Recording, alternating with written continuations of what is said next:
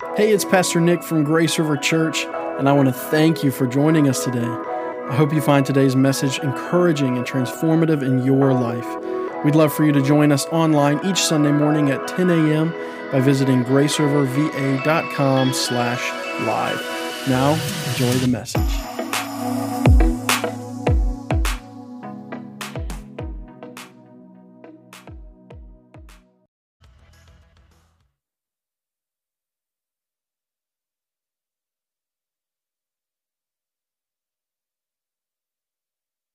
Praise the Lord. Welcome back.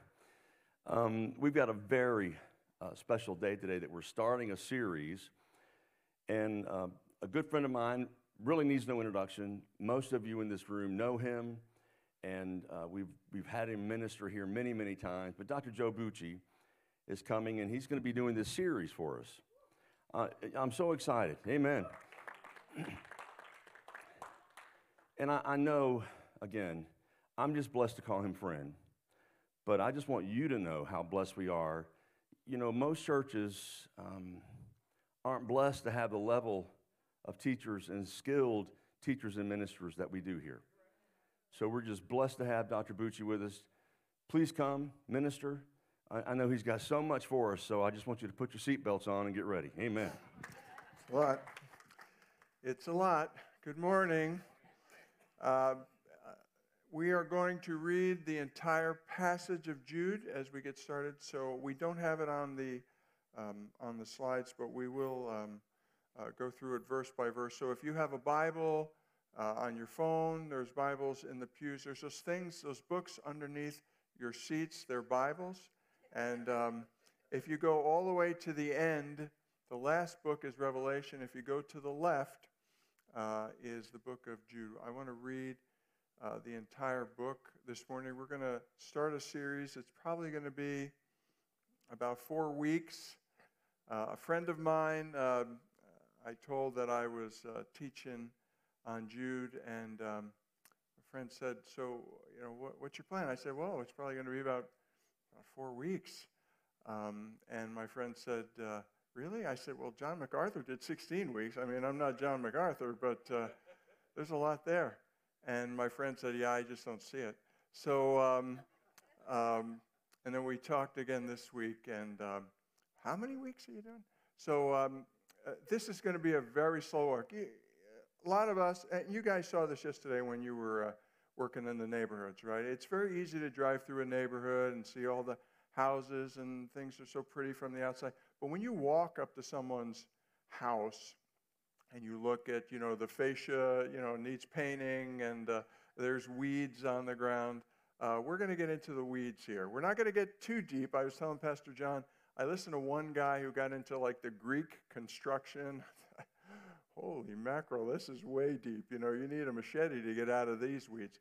Um, we're not going to get that deep, but, but, I think it's really important for us to, um, at times, to slow walk uh, through the scripture. Uh, our tendency is uh, in our devotions, you know, we read a verse and then somebody writes, you know, two or three paragraphs, and we don't really get the impact of that verse. They may take it out of context. Uh, uh it's important for us to see scripture in context, especially this, and especially as you understand the author and why he wrote. So, uh, we're going to read Jude, and then I'm going to ask you to pray with me, okay? I know we just prayed, but there's a reason. So I'm reading from the English Standard Version, uh, which is a little different. Most of our slides will be on the English Standard Version. Uh, Jude, a servant of Jesus Christ and brother of James. To those who are called, beloved in God the Father, and kept for Jesus Christ, or kept in Jesus Christ.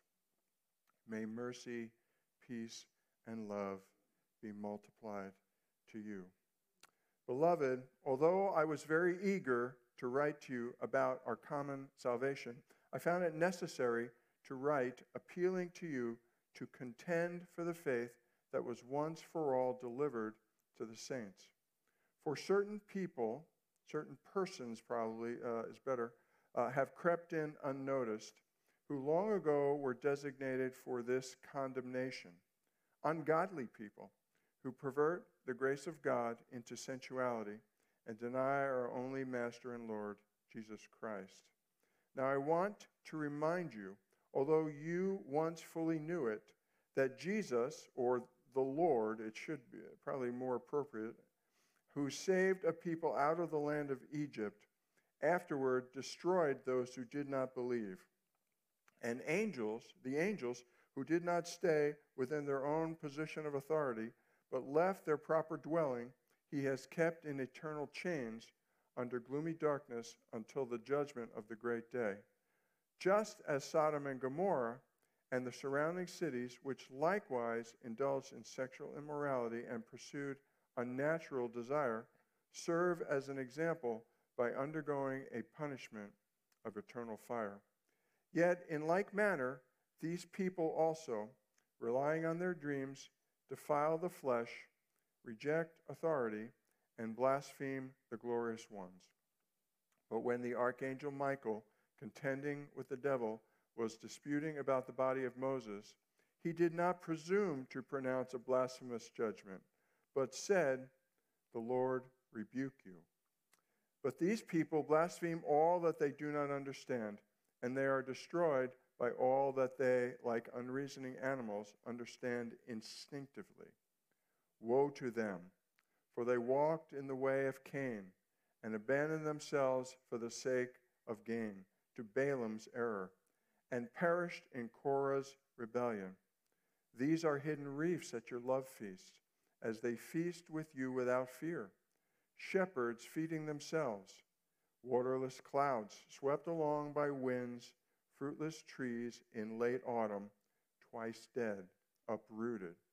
Wild waves of the sea casting up foam of their own shame, wandering stars, for whom the gloom of utter darkness has been reserved forever.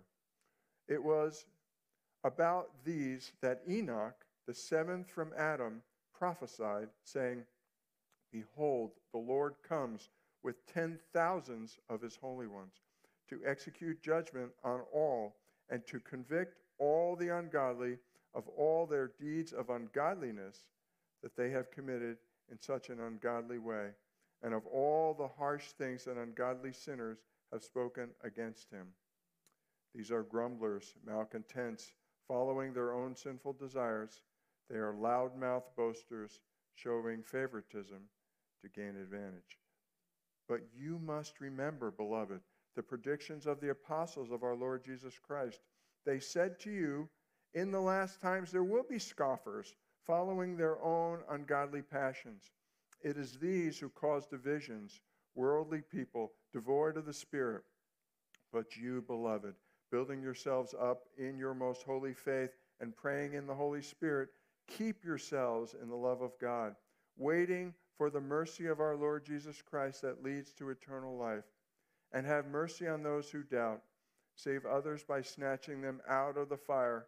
To others, show mercy with fear, hating even the garment stained by the flesh.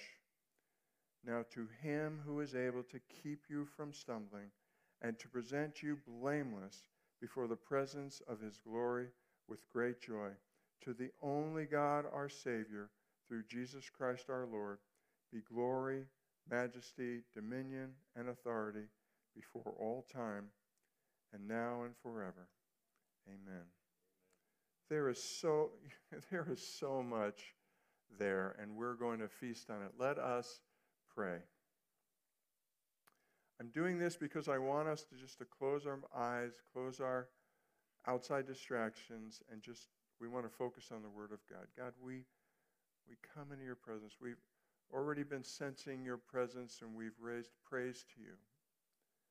We don't come uh, with, with full knowledge, God. We honestly don't. We don't fully understand exactly what Jude is trying to say to us. Open our minds and our hearts today to hear your word, to understand completely what you are saying to us. Why Jude wrote, why he changed the direction. Something prompted him. We believe it was your spirit. And then holy men of old considered Jude's message and thought it'd be important to put this right before the final judgment of Revelation. We are overwhelmed by your goodness to us. And pray, God, that as we get into your word, it would be uh, rich in our understanding and it would cause us to really check ourselves on the path that we are following, that we might draw near to you. You said in your word, if we draw near to you, you will draw near to us. We desire to be in more intimate relationship with you today, O oh God. Bless our time, I ask, in the name of Jesus Christ, our Savior. Amen. So I'm going to try not to be distracted by the things here. I did make up slides uh, to give you uh, as much. De- there's a lot here. There are outlines in your seat which you can't read because the print is so small. But I really wanted to get, I wanted to get the um, information there. Uh, we can make it available to you if uh, if needed. So let's uh, let's go here. So uh, the first couple verses, Jude, a servant of Jesus Christ and brother of James, to those who are called, beloved in God the Father, and kept for Jesus Christ, may mercy, peace, and love be multiplied to you. Who, who is this? Hey, who is this Jude anyway? Uh, let me say this from the onset. Uh, most folks, who, I only heard one. I've probably listened to at least a dozen or more, maybe two dozen messages on Jude uh, from different uh, people. And most people who preach this, uh, only one person that I heard uh, starts like this and says, This is a message. This is the church. They beat up on the church. It's all about that. Oh, the church is so bad. The church has gone astray. It's either the church in general or the evangelical church or the Western church. Listen, Jude is writing to us. He's writing to me, he's writing to you. Okay, and he starts off by saying that. But first, let's find out who this person is. And this is really significant. Uh, not because we need to do a deep dive. Why is it that this book was even included here? Uh, there are several Judes that are mentioned, and actually his name is Judas or Judah. Okay, and you'll see the interesting note there. According to the Enduring Word website, the name literally is Judas, but to avoid the link with Iscariot, can you go to the next slide, Mike? Uh, there you go. Uh, the translators actually made it Jude, okay? Because they didn't want that connection with Judas Iscariot. Uh, so that has left, though, a lot of confusion as to which Judas is. And there are quite a number of people who link it to the apostle uh, who was called Judas, who was also called Lebbaeus, who was also called Thaddeus. I don't know how it works. I was, I've been called a lot of things, but uh, uh, maybe that's how it worked. But those all seem like proper names.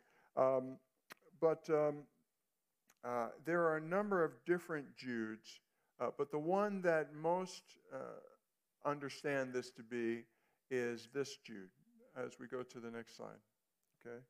So, Matthew 13, when Jesus had finished speaking these parables, he went away from there, and coming to his hometown, he taught them in the synagogue, so that they were astounded and said, Where did this man get this wisdom and these mighty works? Is this not the carpenter's son? Is his mother called Mary? And are not his brothers James and Joseph and Simon and Judas? And are not his sisters with us? Where did he get these things? Uh, really interesting. Um, you know, growing up in a different faith, we thought Mary was a virgin and stayed a virgin, and we never read these scriptures. Uh, Mary obviously was was not just uh, had, having Christ as as a son. Uh, you have to imagine that these were very small dwellings that they lived in as well. Joseph was a carpenter, so as we know, he was not a wealthy man. Uh, but you've got a house full of people there uh, who are very in very close proximity. Um, and, and it is our understanding that none of Jesus' brothers uh, respected him or believed in him during his lifetime. I think we have, is it the next scripture? Let's see. Um, so here in the book of Acts, it says, um, and we'll get into this as we get to the next, um, somewhere in here we have that passage. Um, uh, they returned to Jerusalem from the mount called Olivet near Jerusalem, a Sabbath day's journey. When they'd entered, they went up to the upper room where they were staying, and there's the different sets of people. And then it mentioned that um, These were together along with the women and Mary, the mother of Jesus, and his brothers. Uh, what's important here is in the King James Version uh, of this, it says that Judas is the, um, the brother of James. So there gets to be a little confusion as to who uh, this Judas is. But in this reading, again, this is the Apostle Judas, who is the son of James. But look who's in the upper room now, okay? Uh, and we will see in a little while, we'll look at the passage in John chapter 7 where his brothers taunted him, okay? So Jude is not a believer in Jesus Christ. But something happens to Jude. There's a transformation in his life, okay? You all know that in your own families when you grow up and maybe you had a brother or sister who came to the Lord. I know I came to the Lord first in my family, and um, I remember standing on the uh, living room table, one of those little coffee tables, preaching at my family. That was well received.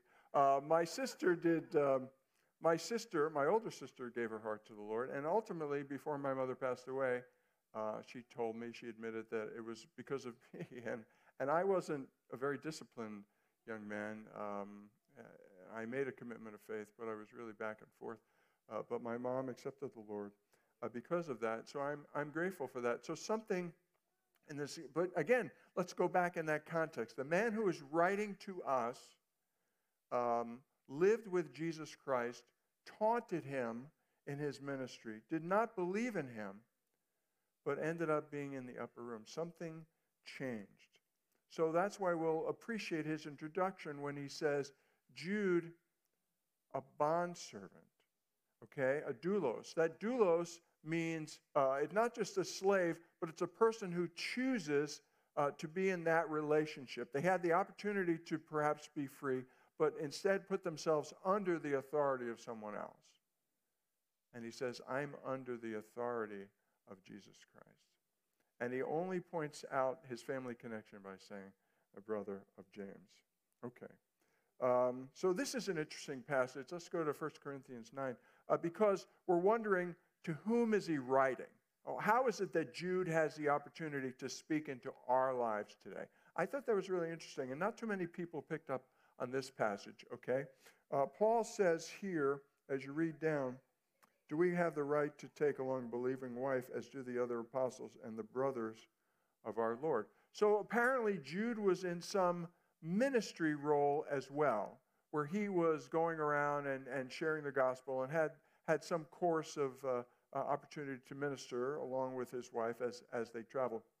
So this might indicate that Judas, I mean, again, just step back and ask yourself okay, he's the brother of Jesus Christ. He taunted him as a young man. Why are we reading his letter? Why is it even included in the canon? Uh, how, how does he have the authority, besides the fact that he's a half brother of Jesus, to write to us? Well, apparently he is a minister and he is going on a course of ministry. He's doing some missionary work. Uh, so perhaps the letter he's writing is not just to the general church, it could be that he's writing to these people that he did ministry to. So that's at least my, uh, my speculation. Because it, um, in the canon, we have to determine which of those voices we want to have included because that book is closed now, right? And you'll see that when we get into the passage, once for all delivered to the saints. We're not seeing this special revelation anymore, except by, as he talks about later on, those dreamers. We live in a very mystical time when people will say, It's, it's Richard, oh, last night I had this dream from God, and they may change their whole direction.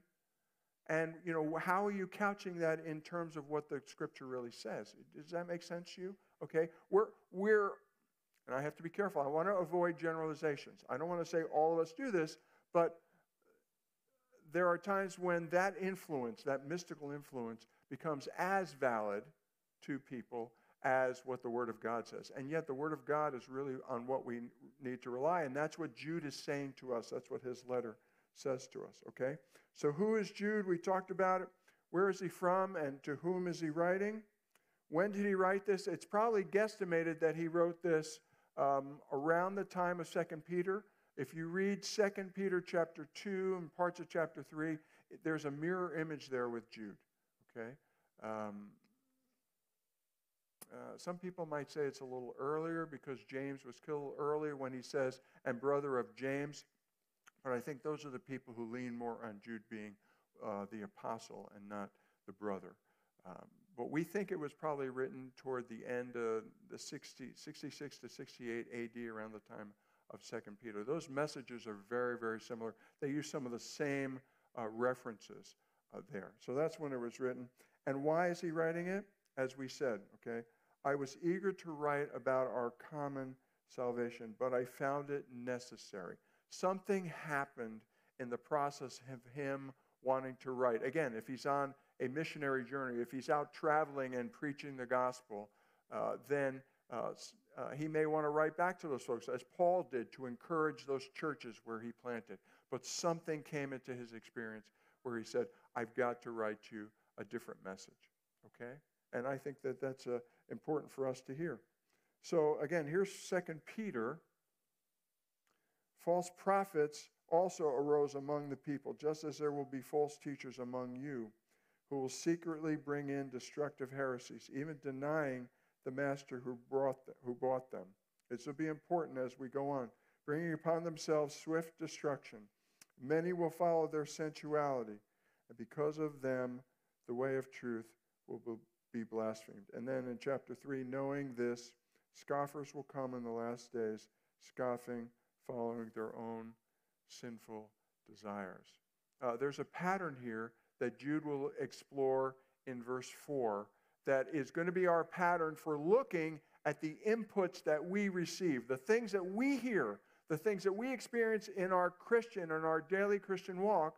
Jude is going to examine them and he's going to say, Be careful, pay attention. This is important because you may be hearing something you think is valid, but that message may be distracted by people's sensuality.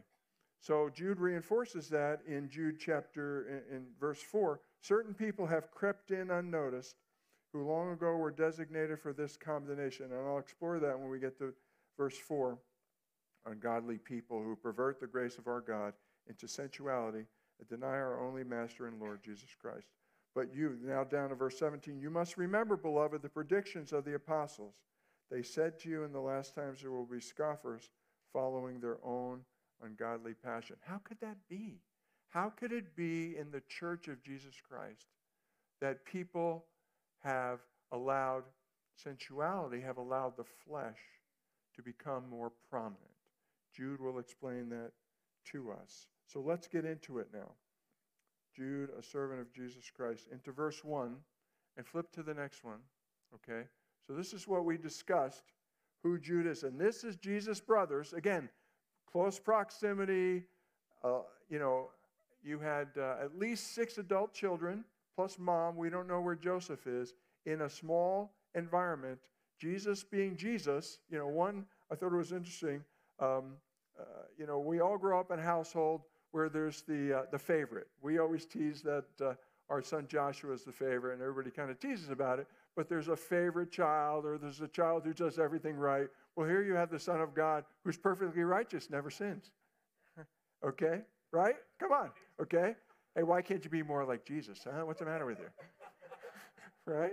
Okay? So Jesus doesn't sin, and, and they're living in that environment. But then he begins this ministry, and so his brothers uh, that his brothers taunt him. The Feast of Booths was at hand, and his brother said to him, Why don't you leave here and go to Judea, that your disciples also may see the works you are doing? For no one works in secret if he seeks to be known openly. Is that what he sought to be? He just wanted his name out there? No, of course not. For no one, uh, let's say, I just repeated that. If you do these things, show yourself to the world.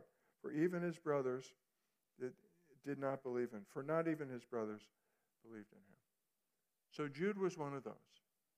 Jude, a bondservant, taunting Jesus Christ at some point. Now, again, this is important to you know why this is important to us? Because we live our lives in front of others all the time. I know for me, it used to be when I'd go to family gatherings and I'd try and be a witness to my sister, then maybe I'd say something silly or stupid or try and be funny, and my sister would always say, Oh, I thought you were changed. You're not changed. No, that would hurt because you want to be that example. But you know what the problem with that is? The problem is it's not my righteousness, it's God's righteousness. It's the Holy Spirit that transforms heart, hearts. We want to be perfect. We think all Christians should be perfect. They should all be like Tim Tebow. They should all kneel like this. Hey, I just got cut by the, by the Jaguars, but it's okay. I'm going to go reach a village for Christ. And, and he's the perfect person, right? We should all be perfect. Guess what? We're not perfect. And it's not our righteousness that causes God to look upon us with favor. It's the righteousness of Jesus Christ. It doesn't mean that we don't want to live good lives. But here is Jesus in that household. So, so don't give up. Don't give up on that person in your household. Okay? Because there's still hope for them. But pray for them that God would show mercy to them. Okay, let's go on. So, doulos, I explained to you what that is giving themselves up to another's will, uh, whose service is used by Christ in extending and advancing his cause, devoted to another to the disregard of one's self interest. Uh, I would hang that on my cubicle. Uh, I would put that in front of me on the mirror every day. Uh, that I, if I'm going to be a doulos of Jesus Christ, I need to be devoted to him to the disregard of my own self interest. Amen. He's writing to the called. Okay? And now this is a difficult topic for us. It gets into some theology that's a little uncomfortable. They, this is Revelation 17, their ten kings will make war on the Lamb, and the Lamb will conquer them.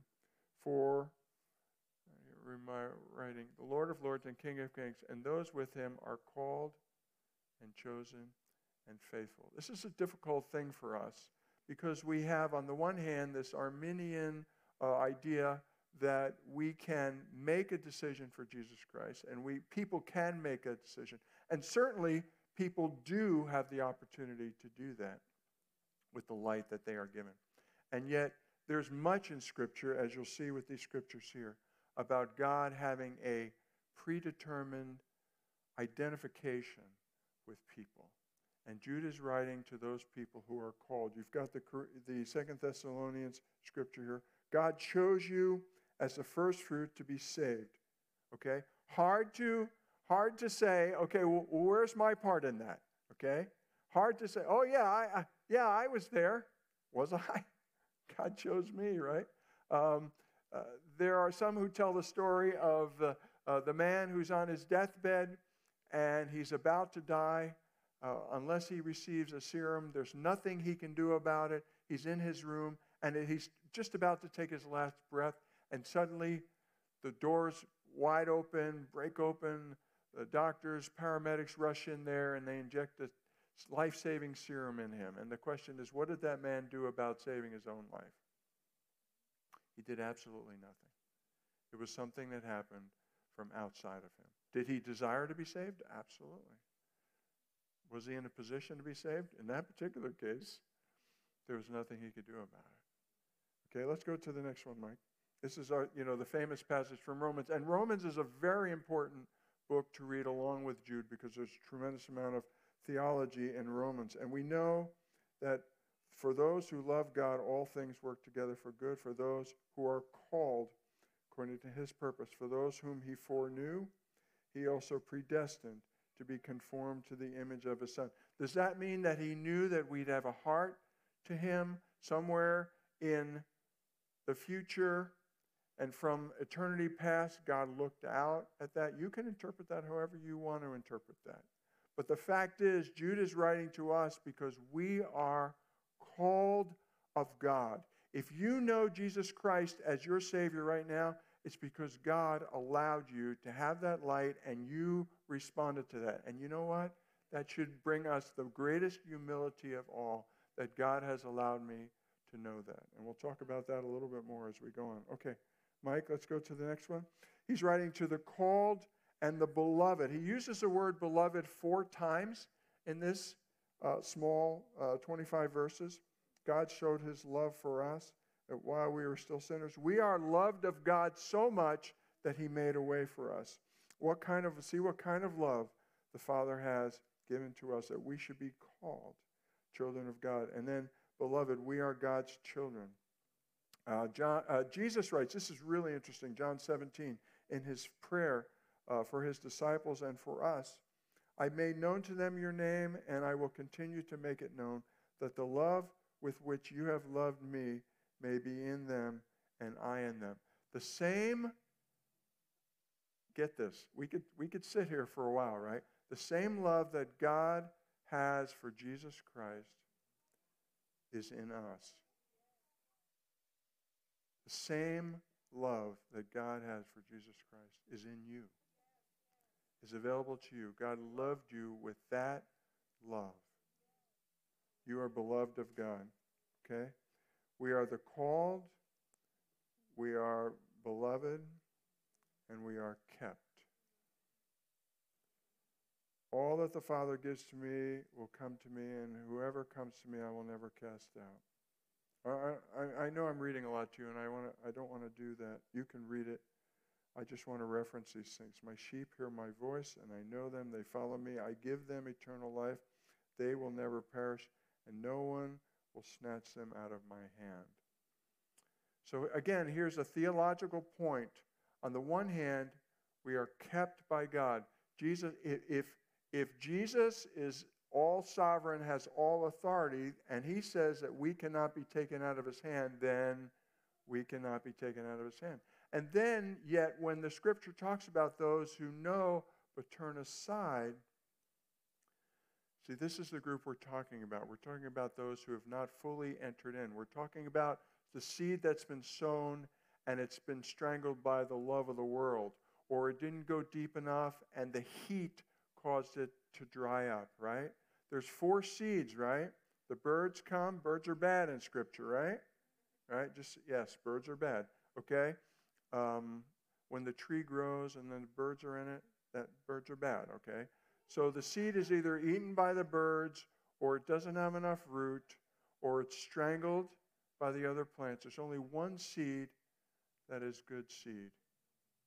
But see, reflect then on, again, I don't want to make a generalization about the church. Let's talk about the salvation experience. Let's talk about everyone who makes profession of Christ. If all those professions are happening and only one of those seeds are good seed,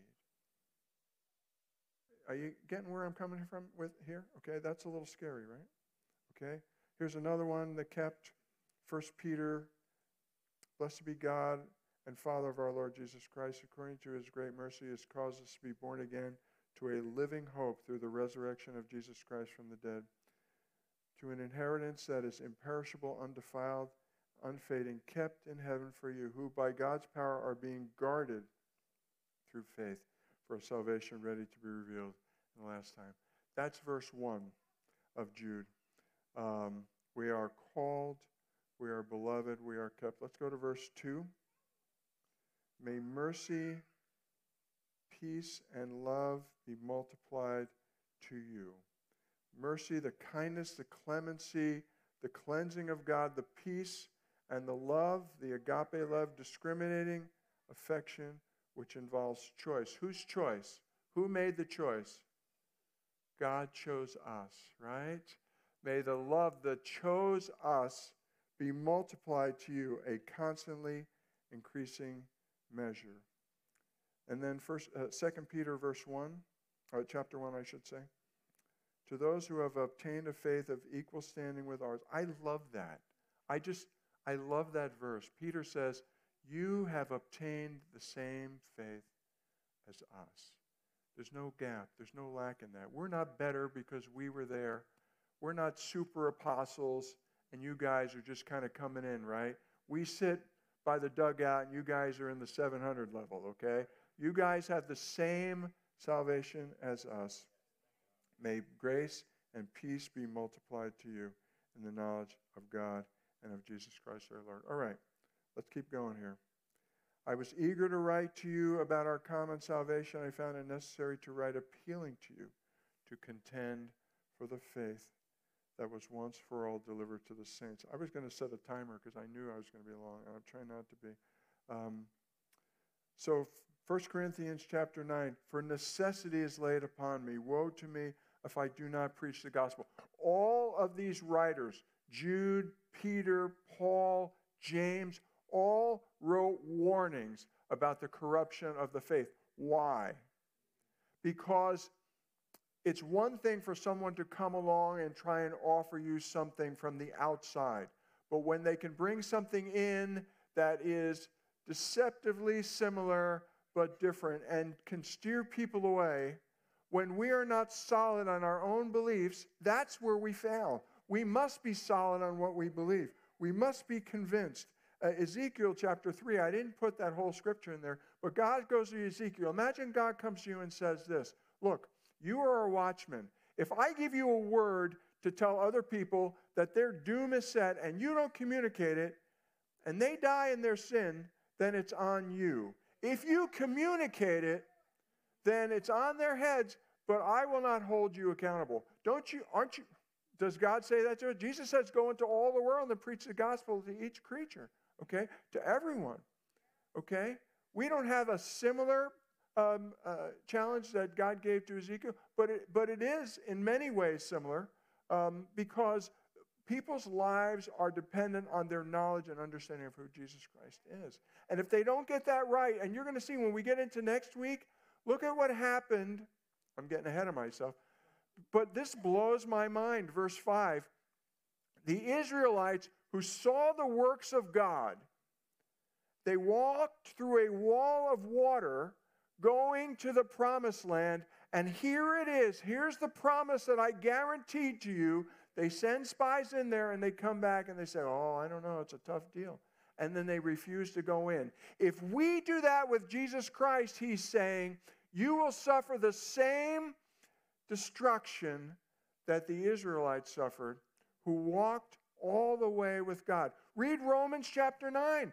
Paul says, I wish that I could give my life for my people. They grew up with it. They had the prophets telling them, they had all the knowledge in front of them, but they haven't made that commitment to Christ, and they will perish. Although God will offer them an opportunity, right? Read Luke, I want to say it's 16, rich man and Lazarus. Well, if someone goes back from the dead, can't you send Lazarus back and tell my brother? They have Moses and the prophets. But if somebody went back from the dead and told them who you were and told them this truth, they if they won't listen to Moses and the prophets, they're not going to listen to somebody who rises from the dead. We've got to get this right. We, we here, I'm not going to blame the rest of the church. Everybody likes to beat up the church. We, I have got to get it right. And I want to get it right in my household, okay? That's been a difficult thing. I had to tell a child of mine that I didn't think they were living according to the scripture. And now they don't talk to me. Well, that sounds good on paper, right? right? But it's hard to live this life according to our not. We've got to get it right, okay? Let's go to the next one. Let's see if I can get out of this. Okay? We need to contend for the faith, okay?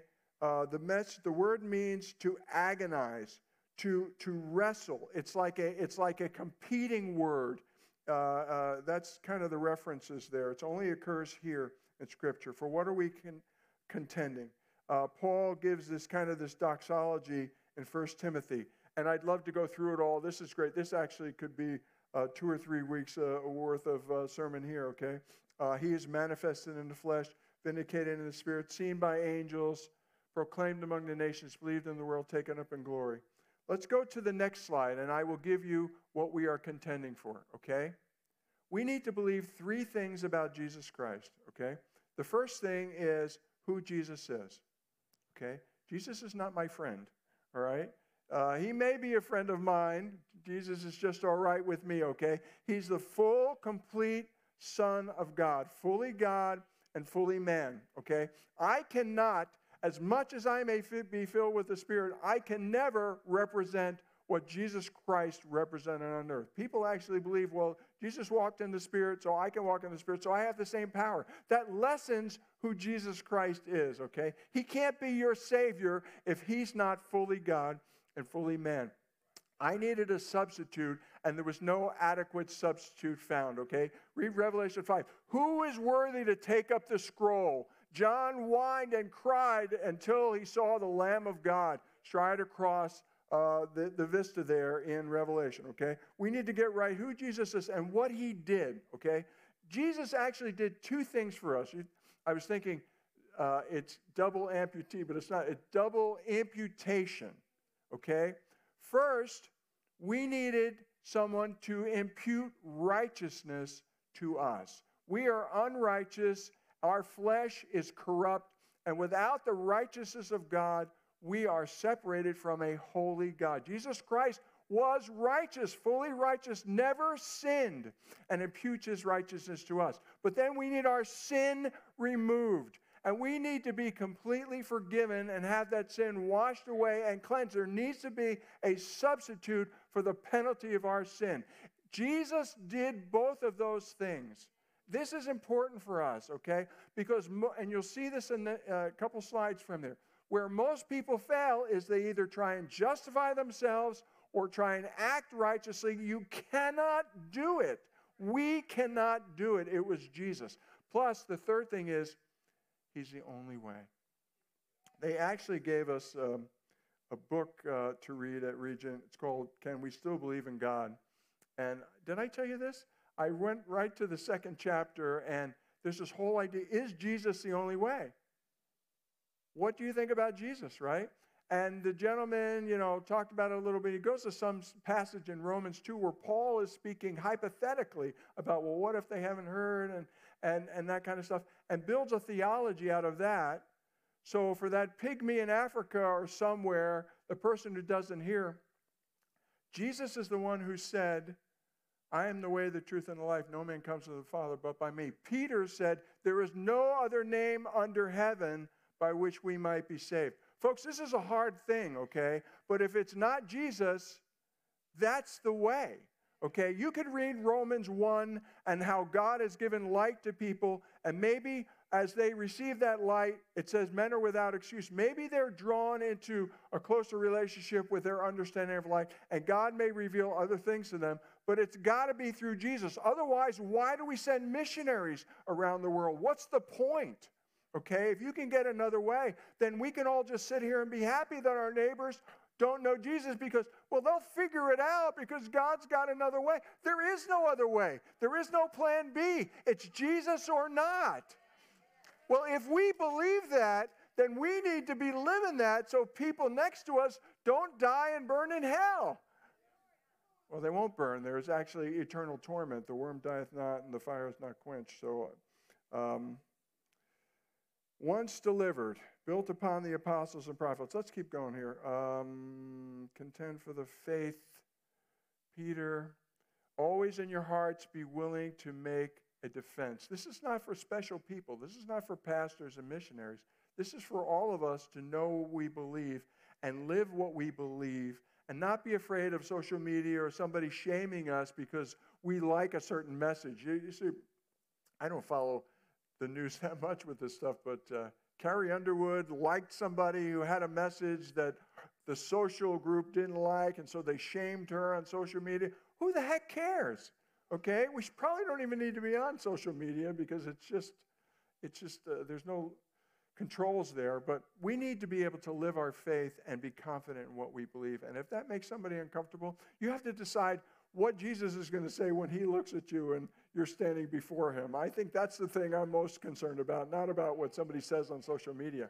Uh, let's go to the next one.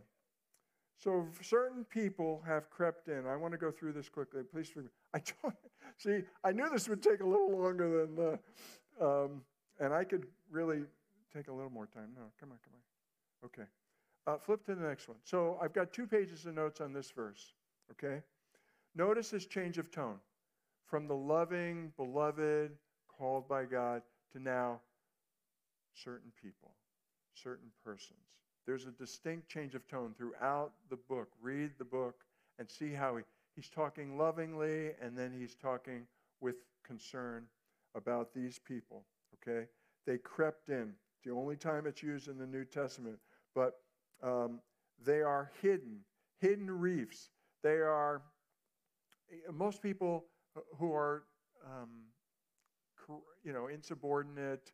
Nobody comes into a church and says, "Hi, I'm insubordinate and I want to break all the rules and I'm going to turn your congregation inside out." And yet they come in I had a, a, a good friend, a mentor, when we planted. He said, Watch out for those people who come into your congregation, your brand new church, come in with the big Bibles and they're raising their hands right away. Okay? I, that sounds terrible, but generally those folks or the people who, you know, come, oh, you're so great and you're so wonderful, and they're telling you all these great things. Uh, there's, they're hidden reefs. There's an agenda there. They come in with, you know, uh, rather those folks who run to the altar crying out to God than people who already know everything and want to talk to the pastor after the service because I can give you some tips on how you can do better. Okay. Now you can do that, John. You can certainly do that. But um, long ago designated for, uh, it happens, right? It happens. Long ago designated for condemnation. He talks about it later on in verse 14 and 15. Their judgment is coming. They're co- because God foreknew that this would happen. It's unfortunate. Uh, again, go back to the parables, Matthew 13, parable of the mustard seed that overgrows into this big tree. And what's in the tree? Boids. Dirty, stinking, smelly boids. Okay? Boids are bad in Scripture. Okay? So God knew they were coming, and their judgment is coming. It's unfortunate that God allows these things to happen. It'd be nice if the church had a pure um, experience, but it doesn't always happen. Uh, it's not defined who they are, but their characteristics are defined. So let's go to the next page. Here are the characteristics that he gives us to start they're ungodly. Uh, even Paul complained in Galatians. Uh, Paul, who spent three missionary journeys, three times he went to the province of Galatia, okay? Three times he poured himself out. Read Acts 20, where he talks to the Ephesians. He spent two years there preaching. And which was the first church that was mentioned in the book of Revelation to which uh, Jesus told John to write a letter? Which church? The church in Ephesus, right? Paul poured himself into those people in Ephesus. He poured himself into the people here, and he said, Be careful. False brothers are coming in. They're going to deceive you. They're going to distract you. Okay? How do they distract you? This is incredible. I, it was interesting how um, I didn't see most people talk about this. They talk about perversion, but the whole idea of the grace of God. What does Ephesians 2 8 and 9 say? It is by grace you are saved through faith. It is a gift of God, not by works. That says that it's not by works, it's by grace.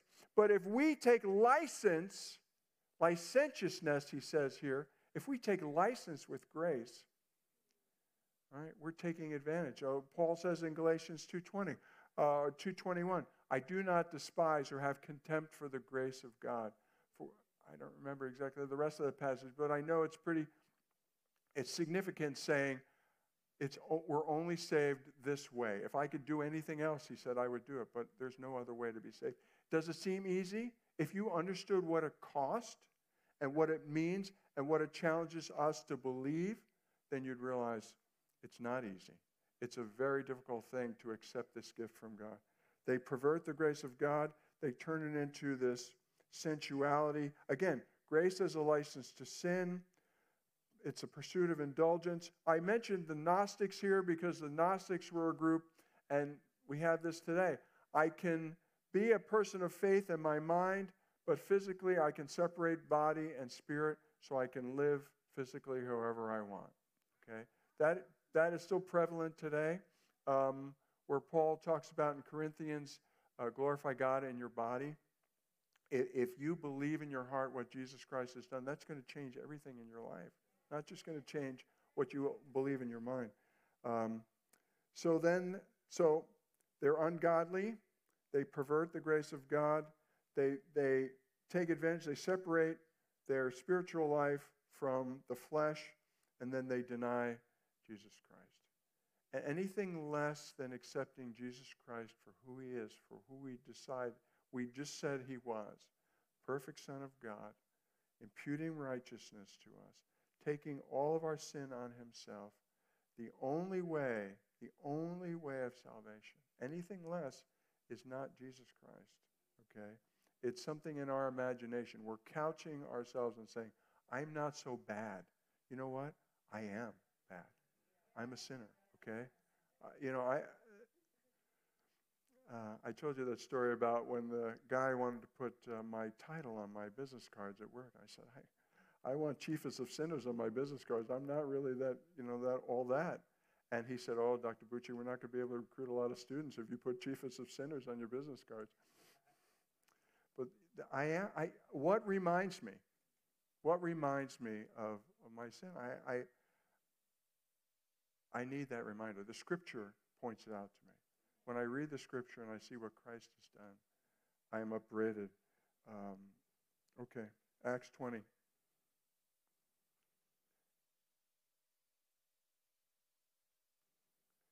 Again, this is Paul, writing to the Ephesian church. Prophecy. This is prophecy. From among your own selves.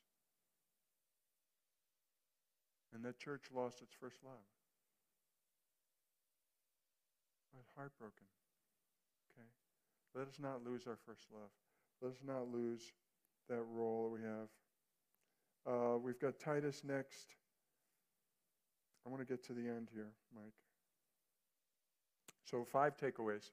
I'm sorry this went so long. Um, okay, recognize there will always be enemies of Christ amid his people. I don't, I don't think we need to walk around looking over our shoulder, but I, I don't think we need to swallow everything that people pitch to us, okay? All right? You need to, if there's something that sounds wrong, it could be wrong. That's right. Uh, you know, I love my wife uh, who always says, you know, that I just don't know about that. And uh, how many times she was right, like every time, right? Um,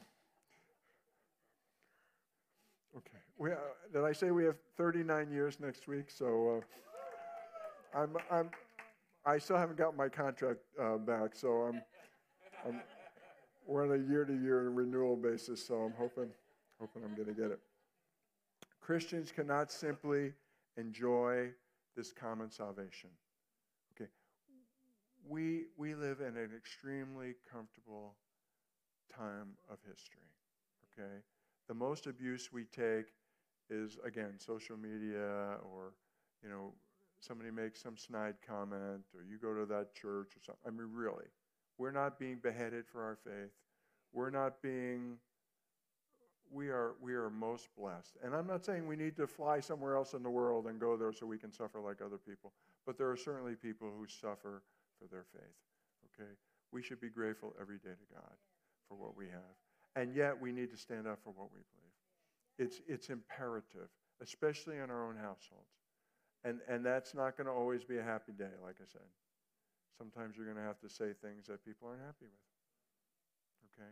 Uh, but you have to decide your, your eternal soul is more important than whether you like me or not. Delight that Christ's enemies cannot affect you. We are protected and we are beloved. Okay. Be certain of what you believe about Jesus.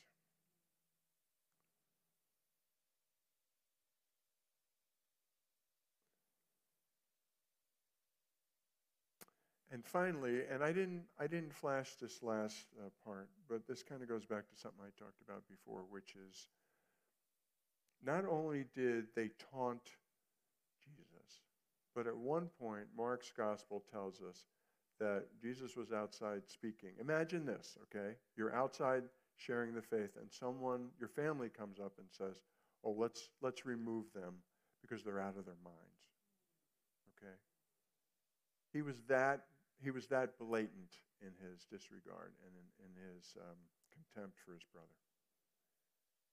If that person can come to know Jesus Christ, if that person, if that person not only can come to know Christ, but tells us, I wanted to write, I wanted to embrace the faith that we share, but I heard that you're going down a wrong path. We need to listen. We need to have hope that that person, those people in our lives who have been lost, who, who, who mock us, who tease us about our faith, they can come to know Christ. But when Jude speaks, Jude saw Christ living. He saw the truth in front of him, and then he came to accept Christ. So to him, the truth is precious. So if it's precious to Jude, I want it to be precious to me. Can we stand? and pray? I am so sorry we went so long here. Um, and that's only four verses. Um, yeah, next week we're going to try and do eight verses. Maybe. Father God, I praise you and I thank you again for your word. Grateful that we are the called of God, that we have this knowledge of Jesus Christ that was not of our own selves. That you opened our minds and our hearts and we were able to receive you.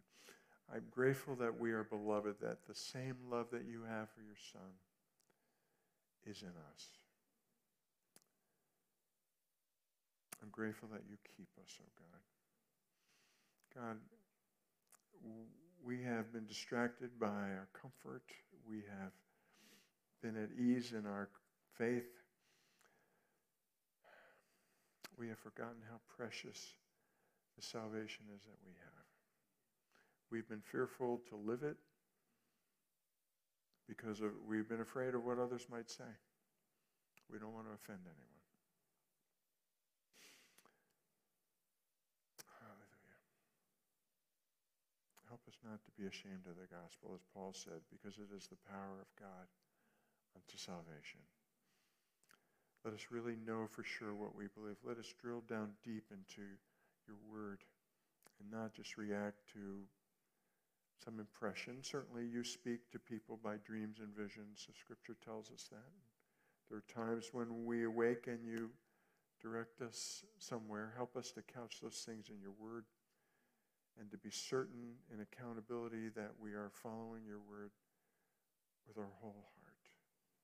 Bless this church, protect it from those hidden reefs, those who might come in and take advantage and, and prey upon the new believers. Help us to be willing, as Jude says later on, to go in as even if as if we're going into a fire, trying to pull them out. Let us not see people who are distracted. There are many seed planted and some who are distracted by the cares of this world.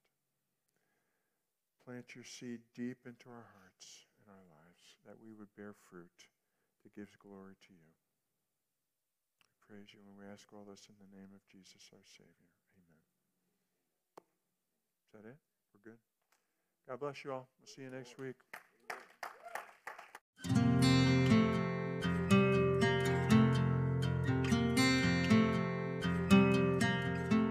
This podcast is a member of the Grace River Podcast Network.